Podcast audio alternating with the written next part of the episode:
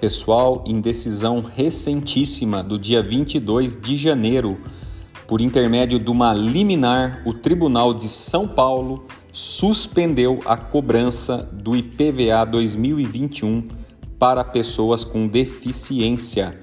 Isto porque uma lei estadual apenas isentava de IPVA quando o veículo fosse adaptado para aquela situação individual do motorista.